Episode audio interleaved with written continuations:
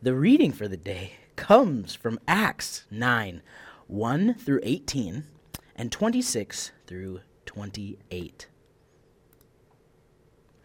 Meanwhile, Saul, still breathing threats and murder against the disciples of the Lord, went to the high priest and asked him for letters to the synagogues at Damascus, so that if he found any who belonged to the way, women or men, he might bring them bound to Jerusalem. Now, as he was going along and approaching Damascus, suddenly a light from heaven flashed around him. He fell to the ground and heard a voice saying to him, Saul, Saul, why do you persecute me? He asked, Who are you, Lord? The reply came, I am Jesus, whom you are persecuting. But get up and enter the city, and you will be told what you are to do. The men who were traveling with him stood speechless because they heard the voice but saw no one. Saul got up from the ground, and though his eyes were open, he could see nothing. So they led him by the hand and brought him to Damascus. For three days he was without sight, and neither ate nor drank. Now there was a disciple in Damascus named Ananias. The Lord said to him in a vision, Ananias. He answered, Here I am, Lord. The Lord said to him, Get up and go to the street called Straight, and at the house of Judas look for a man of Tarsus named Saul. At this moment he is praying, and he has seen in a vision a man named Ananias come in and lay his hands on him so that he might regain his sight. But Ananias answered, Lord, I have heard from many about this man, how much evil he has done to your saints in Jerusalem. And here he has authority from the chief priests to bind all who invoke your name. But the Lord said to him, Go, for he is an instrument whom I have chosen to bring my name before Gentiles and kings and before the people of Israel. I myself will show him how much he must suffer for the sake of my name. So Ananias went and entered the house. He laid his hands on Saul and said, Brother Saul, the Lord Jesus, who appeared to you on your way here, has sent me so that you may regain your sight and be filled with the Holy Spirit. And immediately something like scales fell from his eyes, and his sight was restored. Then he got up and was baptized. When he had come to Jerusalem, he attempted to join the disciples, and they were all afraid of him, for they did not believe that he was a disciple. But Barnabas took him, brought him to the apostles, and described for them how on the road he had seen the Lord, who had spoken to him, and how in Damascus he had spoken boldly in the name of Jesus. So he went in and out among them in Jerusalem, speaking boldly in the name of the Lord. Good morning, everybody. My name is Jonah. My pronouns are they, them, theirs, and I'm one of your pastors here at Zao. We are uh, in our Lenten practice right now. That's the season that precedes Easter. That all over the world, many people in the Christian tradition are setting aside a season, a time of preparation, as we pay special attention to the journey of Jesus toward Jerusalem, as we prepare our hearts for a celebration of Holy Week, of confronting the cross, and of the resurrection of Easter. And I know that many of you have some practice that you have incorporated, whether you are giving something up for Lent, so to speak, a type of fast, or you've incorporated a new kind of practice, feel free to throw that in comments, by the way, if you have found a practice that's been life giving to you. I know a lot of people struggle to figure out how exactly to spend these 40 days. Um, and uh, honestly, I have too this year. I historically do food related fasts um, where I will restrict my diet in a very specific way um, and usually do a water fast during Holy Week. But this year, fasting, especially um, you know not eating any solid food, is um, not safe for me because I'm pregnant. And so I had kind of experimented with um, incorporating different perspectives on meditation, different prayers, and nothing really landed for me. So I had to kind of um, adjust and fine tune my Lent practice this year. And uh, a couple weeks into Lent, um, Cameron and I discovered and created a new practice that we will be continuing all the way through to Easter.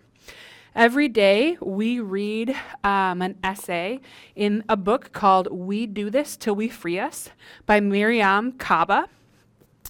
And it is uh, a practice we have together where we read one of these essays. Um, they're super short, four to eight pages, and then we talk about it. And we picked this book um, because we really resonated with where God is calling us as Christians, as followers of Jesus, in our practice of justice.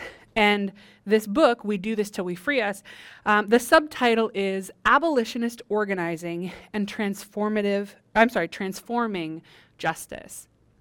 This is a book of essays, um, mostly by Mariame Kaba, who is a, an activist, a writer, a thinker, a black woman um, engaged in the struggle um, historically in Chicago and New York City. Uh, and she has also incorporated a lot of other brilliant people and their writings on the subject. And the reason that we are committed to this is because this past year has really caused Cameron and I to confront our beliefs about the prison industrial complex we had kind of talked in passing about how we were both abolitionists. Sure, like, we are abolitionists, which means that we believe that um, prisons and police forces should be abolished. But it's actually really hard to live that out consistently, especially when the criminal legal system is one of the only recourses we have in our community for um, intervention on uh, periods of injustice. So, for instance, when uh, a, a, person is harmed, when a, a black man, for instance, is murdered in the streets in Minneapolis, we want to call for the incarceration, the punishment, the imprisonment of the person who did that to him. And yet, our abolitionist framework kind of challenges that can we actually imagine a different way? Because the prison system as it, as it exists, in fact, what most abolitionists characterize as the prison industrial complex, the PIC, actually isn't serving us. So, this is an examination from a, a radical left um, uh, perspective on how we confront the injustice in our world when the systems that promise us justice not only do not deliver, but in fact criminalize the most vulnerable people and ultimately cause even more irreparable harm, especially among black and brown people. So, the prison industrial complex is really pervasive in our culture.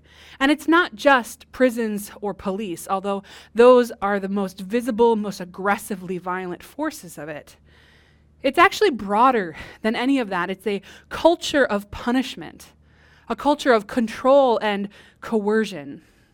It's based upon the disposability of human life, especially black and brown people. And the logic of it is that if you do anything wrong or deemed to be wrong by this system, the, the appropriate recourse is not rehabilitation, as is sometimes pretended, but punishment. And punishment specifically through isolation, punishment by removal from our society and our culture.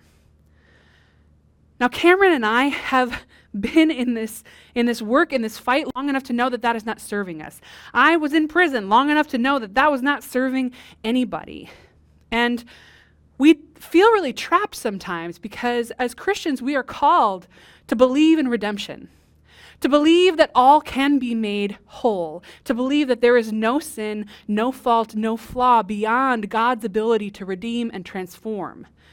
And yet, we experience harm at such a deep personal and systemic level that we long for justice. And the only justice our world has imagined is this carceral system. is this punitive system of pain and retribution. And so being an abolitionist is really hard because the question always comes up well, what do you do instead? What do you do with people who harm you? Mariame Kaba is our teacher this season, this Lenten season, as we journey towards the cross. And we see the way that that system of retribution, that system of pain and punishment, that system of public humiliation played out on Jesus' brown body at the hands of the police state of the Roman Empire. Our belief in Jesus and our call into Jerusalem and into the story of Holy Week our call through the death of the cross and into the resurrection of Jesus is a call to imagine systems beyond those mechanisms of death, destruction, and punishment, to envision what new life could be like. But as I am starting to realize, Jesus, the resurrection, abolition, the kingdom, is unrecognizable to those of us still caught up in this carceral prison state. This, I believe, is why the disciples couldn't actually recognize Jesus after he's resurrected from the death and the cross. Because even though Jesus was more himself than ever, even though he bore the wounds of that battle with the systems of death, the new transformed Jesus was so hard for us to understand. This new vision of kingdom and abolition and what is to come is so beyond our imagination as to be unrecognizable until we have journeyed with Jesus through death and into new life. So, as I said, Mariame Kaba is our teacher this season. And she's helping us to understand what abolition is. She provides this helpful definition PIC Abolition is a positive project that focuses in part on building a society where it is possible to address harm without relying on structural forms of oppression or the violent systems that increase it. A world without harm isn't possible and isn't what an abolitionist vision purports to achieve. Rather, abolitionist politics and practice contend that disposing of people by locking them away in jails and prisons does nothing significant to prevent, reduce, or transform harm in the aggregate. It rarely, if ever, encourages people to take accountability for their actions. Instead, our adversarial court system discourages people from ever acknowledging, let alone taking responsibility for, the harm they have caused. And I think that this is really profound because when we talk about needing to dismantle these structures of evil, these structures of punishment and harm and disposability of human life, the first question is always well, what do we put in its place? And actually, I think that this is a diversion. It's a very tempting one because we want to be a people with a plan. We want to have the structures and systems in place. We want to say, this one's broken, but I got you a better one. But the call of the kingdom and the call to the life lived in the way of Jesus is to imagine beyond what we have capacity to envision at this moment. It is to learn the path while walking it. It is to say these structures of harm are not the way. And we will find that way by dismantling and divesting ourselves from those systems of harm and evil. And we begin there. We spoke uh, in, in a previous sermon about prefigurative politics. This is the idea that we cannot wait until everything is ready to be transformed. That we have a vision that we call into being at all moments. And we we live that to the best of our ability. We experiment. We work with one another. We create new systems and new cultures. And so, if I believe that the God of life, that the God of forgiveness, that the God of redemption is calling us into a new way of being, then I have to apply that as much as possible here and now, even as I fight to dismantle those systems of cruelty and destruction. If I believe that God is an abolitionist, then I have to trust that God will unfold the paths that we walk as we walk them. But I also have to realize how much has been internalized into my own heart. All the ways that the logic of the prison industrial complex has, has maneuvered in me its own perspective so that I advocate for it even as I fight against it so that even my instincts are towards punishment and retribution in the way that the prison industrial complex has taught me is the only form of justice. And I have to root that out in my spirit. And that is an act of discipleship. That is the call to redemption, the call to the hope that redemption is possible for me and for all people, which, as we know in this community we've talked about, is really hard to hold hope for the redemption of all people, especially while they are causing harm.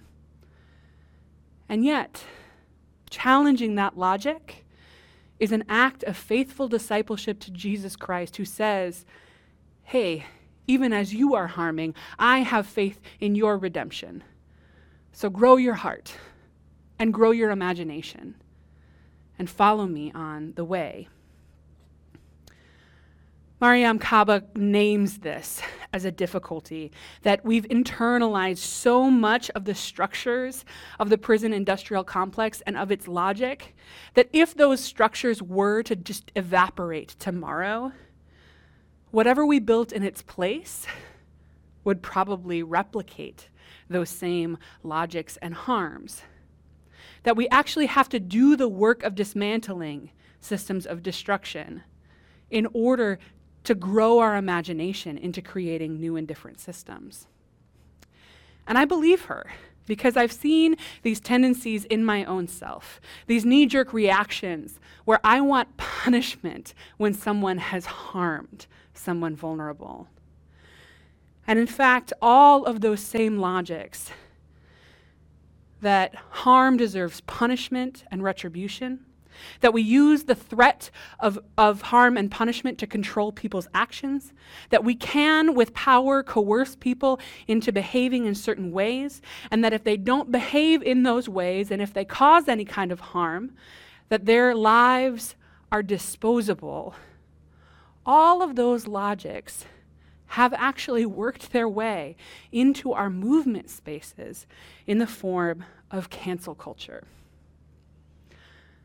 So, cancel culture was originally a critique of the left from the left, but it was recently co opted by the right, basically to say that any accountability was cancel culture.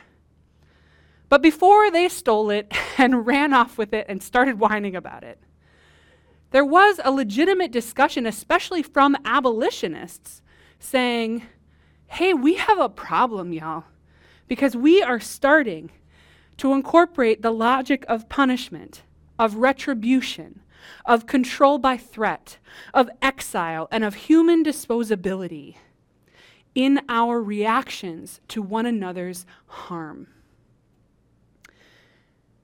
And I gotta, I gotta tell you, this is a, a terrifying sermon to preach because we all wanna get this right.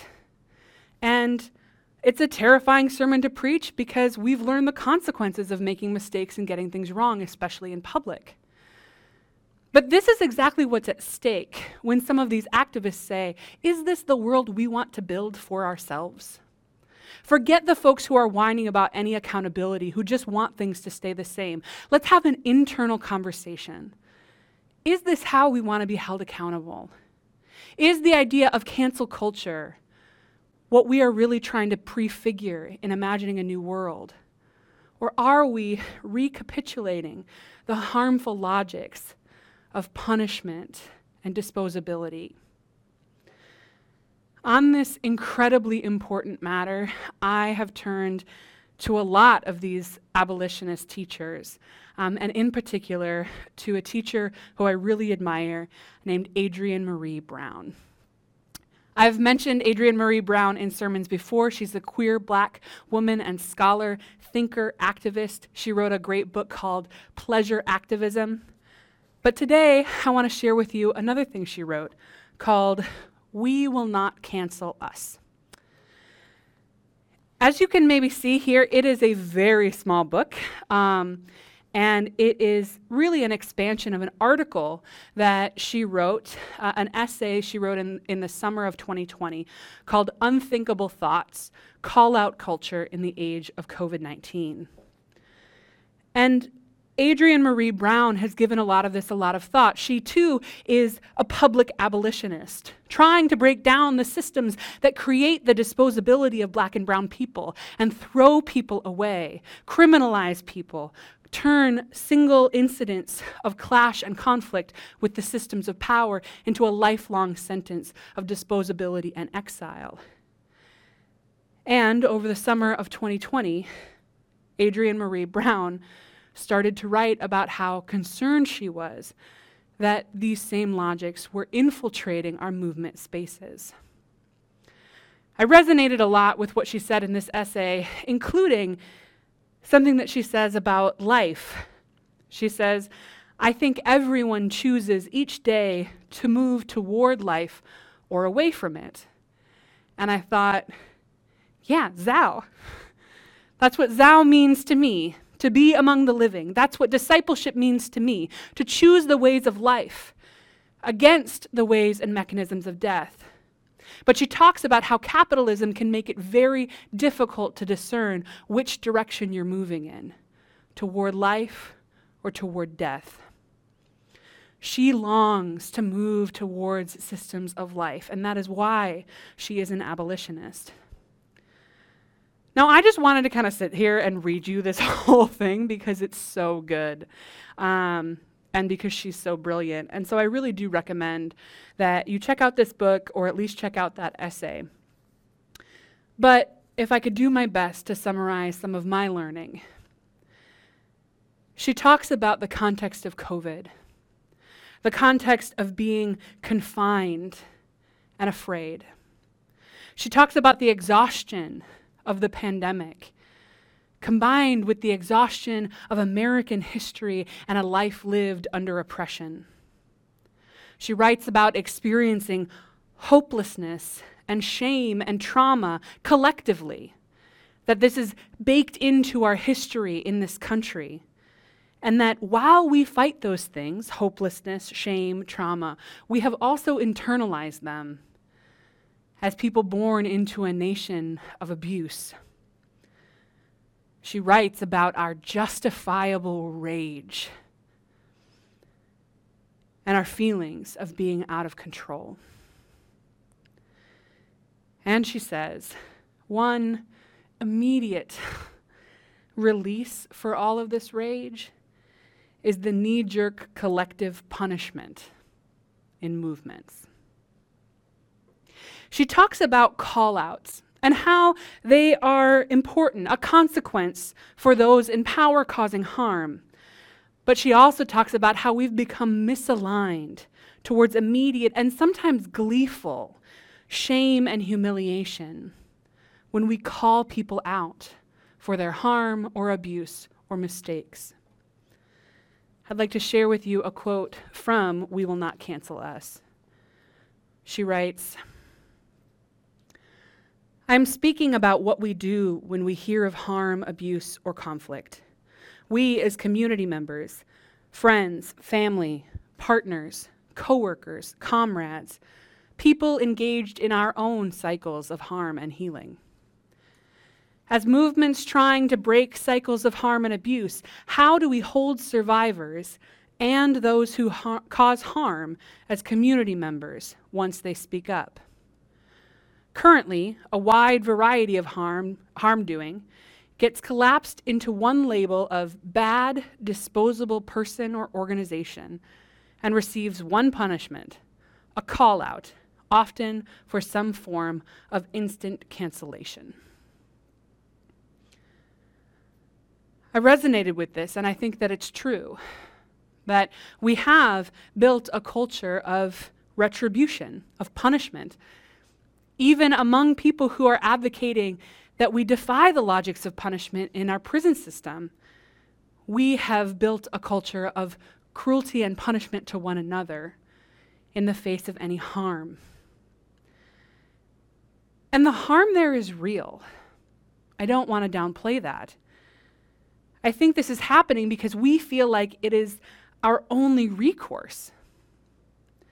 Adrienne Maree Brown writes that instant judgments and punishments are practices of power over others, and it's what those with power do to those who can't stop them.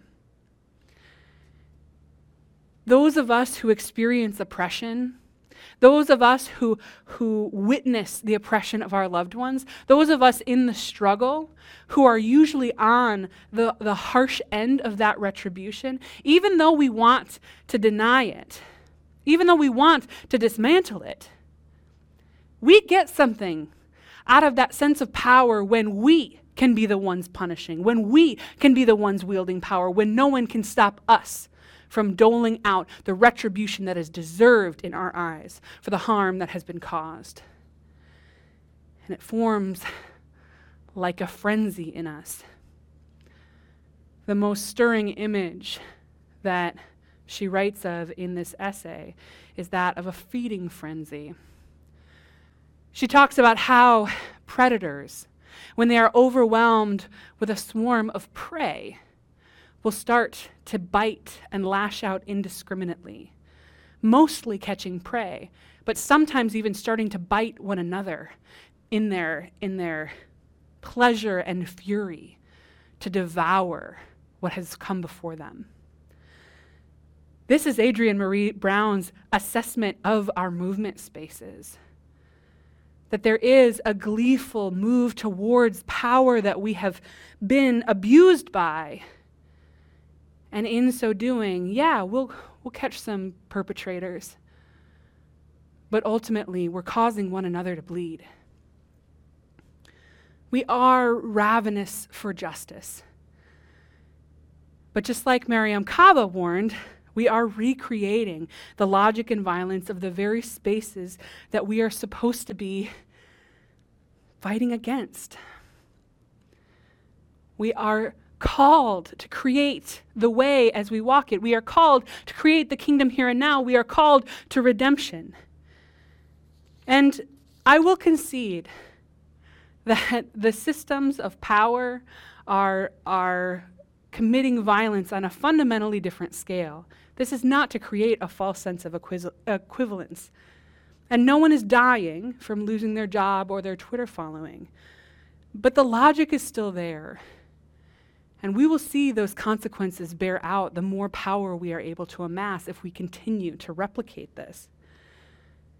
And before all of that, Adrienne Maree Brown actually argues that because we are a relational, interconnected species, that one of the most violent punishments you can give a human being is to cut them off from community. And that is the threat hanging over the heads of everyone exposed to cancel culture. She also goes on to say that we can't end the systemic patterns of harm by isolating and picking off individuals. And this is the fantasy. This is the fantasy given to us by the prison industrial complex and by the nightly news that says, ooh, there are bad people out there. They're not you, they're other than you. These systems, as we know, feed on um, on imagery of white supremacy and otherness. But they say there is an enemy. That enemy is not you. We will catch them, we will punish them, and then you will be safe. We will pick off those individuals. But it's a distraction. It's a distraction from cultures of violence. It's a distraction from all of the systemic reasons that people perpetrate harm. And we know that when we can step back. But that fantasy that we can just isolate the bad individuals. Bad apples, anyone? That's a fantasy fed to us over and over and over again. And we know that it's wrong. We call it out as wrong. No, this is a systemic issue. And yet we are tempted again. we are tempted again in our own culture when we say, You've done something wrong. We'll get rid of the problem. It's you. You're canceled. I see a lot of connections to parts of conservative Christianity that really embrace individual sin and salvation, that say that casting out individuals that make a problem will make the problem disappear. That problems or sins or dysfunctions can be exiled as individuals from a community, and that sin is never collective, never systemic, never moving through us as a body, but is always one person's personal moral failure. This is a sin of the church, and it is, sin, is a sin we need to heal and confront. And so that brings us to the question how do we deal with conflict and harm? How do we deal with conflict and harm in a way that prioritizes the most vulnerable? We must do that by managing this systemically. Adrienne Maree Brown says that ending cycles of harm for black and brown people necessitates ending those cycles of harm for all people. And that we've got to think bigger than exiling and disposing of any one person here and there, as though that will do away with the harm that is surrounding us all. As we mentioned above, the, the institutions of death the criminal legal system actually discourages people from ever acknowledging, let alone taking responsibility for the harm they have caused. This is something written in Kaba's essay.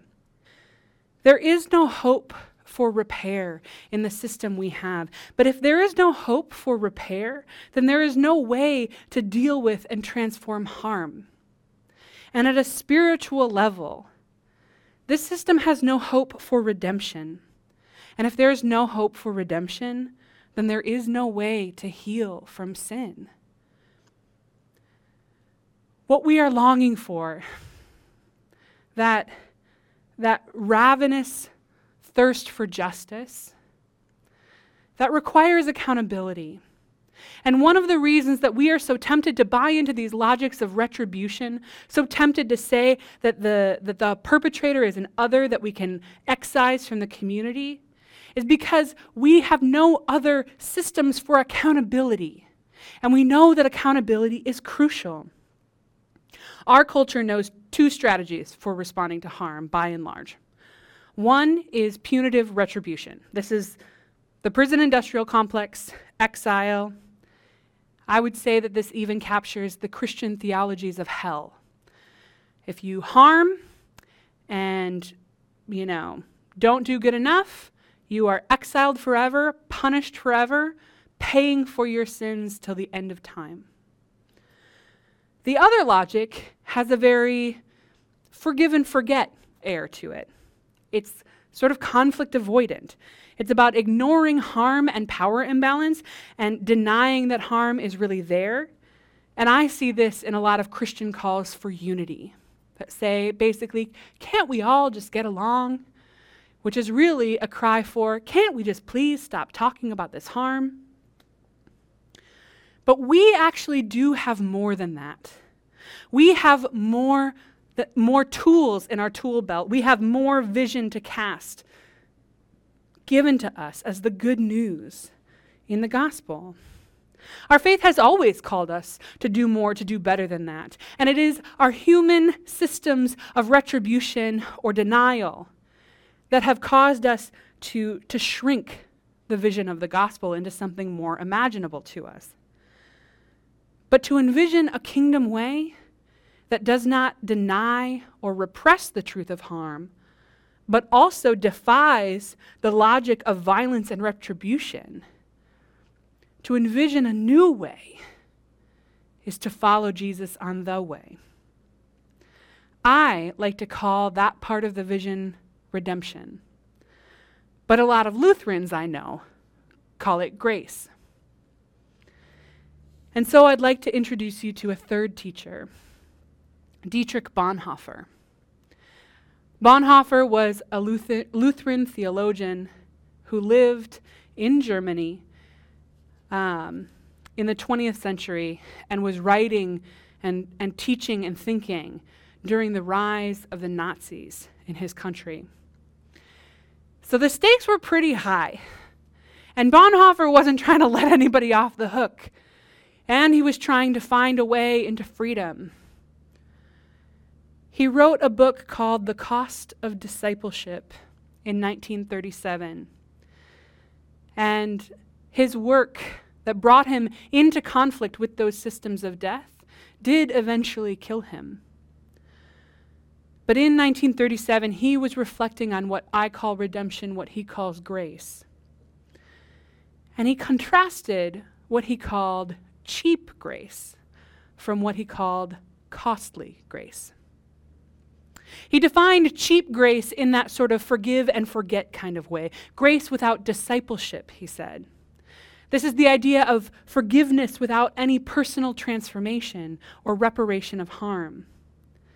One of his examples is communion without confession, which I understand to mean a welcome place at the communion table or in the community without a raw, honest look at the ways that we have all caused harm and a willingness to ask forgiveness of one another and God and to transform ourselves to repair harm. He talks about cheap grace, saying that the cheap version is grace alone does everything, and so everything can remain as it was before. This is about letting people off the hook without any kind of accountability. Cheap grace to Bonhoeffer is hearing the gospel saying, Oh, of course, you're a sinner. We are all sinners. You are forgiven. So stay exactly as you are. Keep harming the community. Do what you got to do and enjoy the fact that you are forgiven and you can sleep easy at night. And he says that the main problem with this interpretation is that there is no demand for discipleship, no demand for transformation, and no accountability for harm. But he talks about what he interprets to be the way towards redemption. I'll share this teaching of his with you. Costly grace is the treasure hidden in the field. For the sake of it, a man will gladly go and sell all that he has. It is the pearl of great price to buy, which the merchant will sell all his goods. It is the kingly rule of Christ, for whose sake a man will pluck out the eye which causes him to stumble. It is the call of Jesus Christ, at which the disciple leaves his nets and follows him. Costly grace is the gospel which must be sought again and again and again, the gift which must be asked for, the door at which a man must knock. Such grace is costly because it calls us to follow.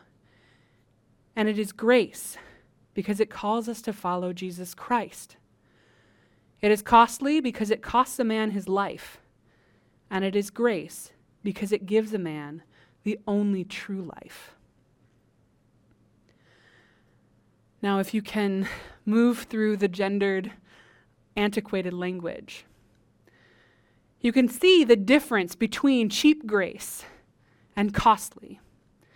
That we have here a few different visions. On the one hand, we have the prison industrial complex, which, uh, with its logics of uh, destruction and retribution, and on the other hand, we have this cheap grace that says all is forgiven, nothing needs to be changed, there is no accountability.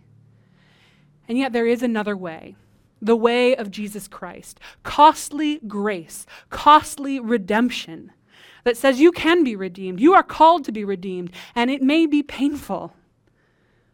It will be difficult. And you know what? It's ongoing, it is never done. It will cost you your life but it will also give you the only true life there is in the ways of Jesus Christ and the kingdom. Costly grace, Bonhoeffer says, confronts us as a gracious call to follow Jesus. And when I read that, all I could think of oh, was the phrase, come to Jesus moment. That we all got to have a come to Jesus moment over and over and over again. That a call out or perhaps better, a call in, is a come to Jesus. Is a is a throw yourself down, is a beg for forgiveness, not from an angry, punitive God, and not from an uncaring God who doesn't mind harm without accountability, but from a God of community who says, Yes, I see your harm, and yes, it hurts. And you need to know that. We all need to know that. And the next step is for you, with all of us in community, with the whole of creation, to transform yourself in the love and image of the God who provides the way. Redemption in the kingdom. We have a beautiful example of this in the scriptures. And this is where we began today with the story of the conversion of Paul. Paul, known then as Saul, because sometimes we do need a new name when we find our new life, he was imprisoning people. He was on the side of the prison industrial complex. He was colluding with those systems of death and destruction and persecuting Christians. He cheered on the crowd that was stoning Stephen to death. He was a tool of the state, enacting those same values of threatening and killing and controlling, coercing with violence, treating people as disposable. And yet, as he was on the road to Damascus, Paul has his come to Jesus moment. God calls Paul out. And Paul miraculously hears God believes, wants to be transformed. And then what happens? The unimaginable in our current culture. Paul crawls back to the community that he was persecuting, imprisoning, and cheering on as they were murdered. And he says, I have come to Jesus, and now I'm one of you. And there was justifiable rage. And there were questions do we believe him? And yet, that culture of redemption, that community of Jesus, took him in and helped him as he reoriented his whole life, as he helped in a fundamental way to build the church as we know it, as he too, once he was aligned with God's people, became persecuted, as he died imprisoned and tradition holds as he was beheaded by Rome. This is a story of redemption. This is a story only possible in a culture where we believe that the Sauls of the world can become Pauls, where we believe that come to Jesus actually means something, where we believe that each one of our own sins, failures, harms, and mistakes can be healed by the love of God, by the love of community, and by the personal work that we are called to put in, that costly grace of discipleship. How do we build this culture? How can we build this culture? Now, even with that example of Paul, our gears start grinding because we're like, well, if I could excise Paul from the Bible, maybe I would. Because Paul has caused a lot of problems for a lot of us. And I don't want to deny that.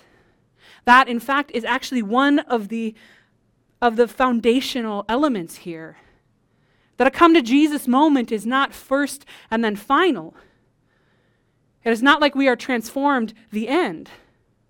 We are transformed over and over and over again in the path of discipleship, in the path to the kingdom. Because God doesn't work with perfect people. And that is something that the scriptures have made abundantly clear. When we look to the history of our God and our people, when we look to the history of the kingdom, we see that God chooses to build the kingdom, chooses to form solidarity, chooses to bring vision of the new way of life into the world through deeply flawed, harmful people. It's recorded right there in the book. Noah's story includes him basically acting like a drunk, naked frat boy. My namesake was stubborn and whiny. Peter was a reckless fool. Mary Magdalene was possessed by seven demons. And some of it is considerably worse. Moses was a murderer. David was a rapist. These are not things that were eliminated from the book so that we could sanitize it and say, well, the only people building God's kingdom are people who have never had to come crawling to their community and beg forgiveness. We don't as a body, as a belief, as a faith, as a community, we don't pretend that God builds through perfect people. Nor do we say that those things are fine. We call for accountability, we call for complications. God doesn't cover up people's harms or failures, and neither does she exclude them from contributing to the movement. We build with the people we have and the people we are. Redemption requires ongoing transformation, and it is difficult. It is painfully self reflective. It is about acknowledging that we screwed up, we are currently screwing up, and we will screw up again. And yet, these are the tools, these are the people that God has called to build the kingdom. And we are called to account, to come to Jesus over and over and over again. And every time we do, we are offered new life. And the transformed life that we have individually and collectively through facing our failures and harms, through asking forgiveness of God and of one another, through repairing harm to ourselves and our community and our world, through being continuously welcomed into a different world that we create together. This is redemption. This is costly grace. This is salvation. This is the hope of resurrection in the face of death. This is the Christian call to a fully redeemed world. We can imagine more, yeah. And we will learn the way by walking it. But the call to discipleship, the call to redemption, is a rejection of those mechanisms of punishment and death. As we experiment with new ways of being, and as we come to Jesus over and over again. So, how can you be an agent for change in the world, building a culture of redemption? How can you call for accountability in a way that repairs harm rather than exiles people? This may be as simple as encouraging people's effort when they do try to come to Jesus. Having grace, not the cheap kind, we don't need any of that, but the costly kind. And having one another's backs when we, when we stumble and when we are called in to the kingdom of God. Will you pray with me? God of grace, God of redemption, we believe a new world is possible. Teach us the way as we move through it. Teach us as we travel. Take away from us those logics of violence and retribution and give us hope for a different, more Christ centered way. Amen.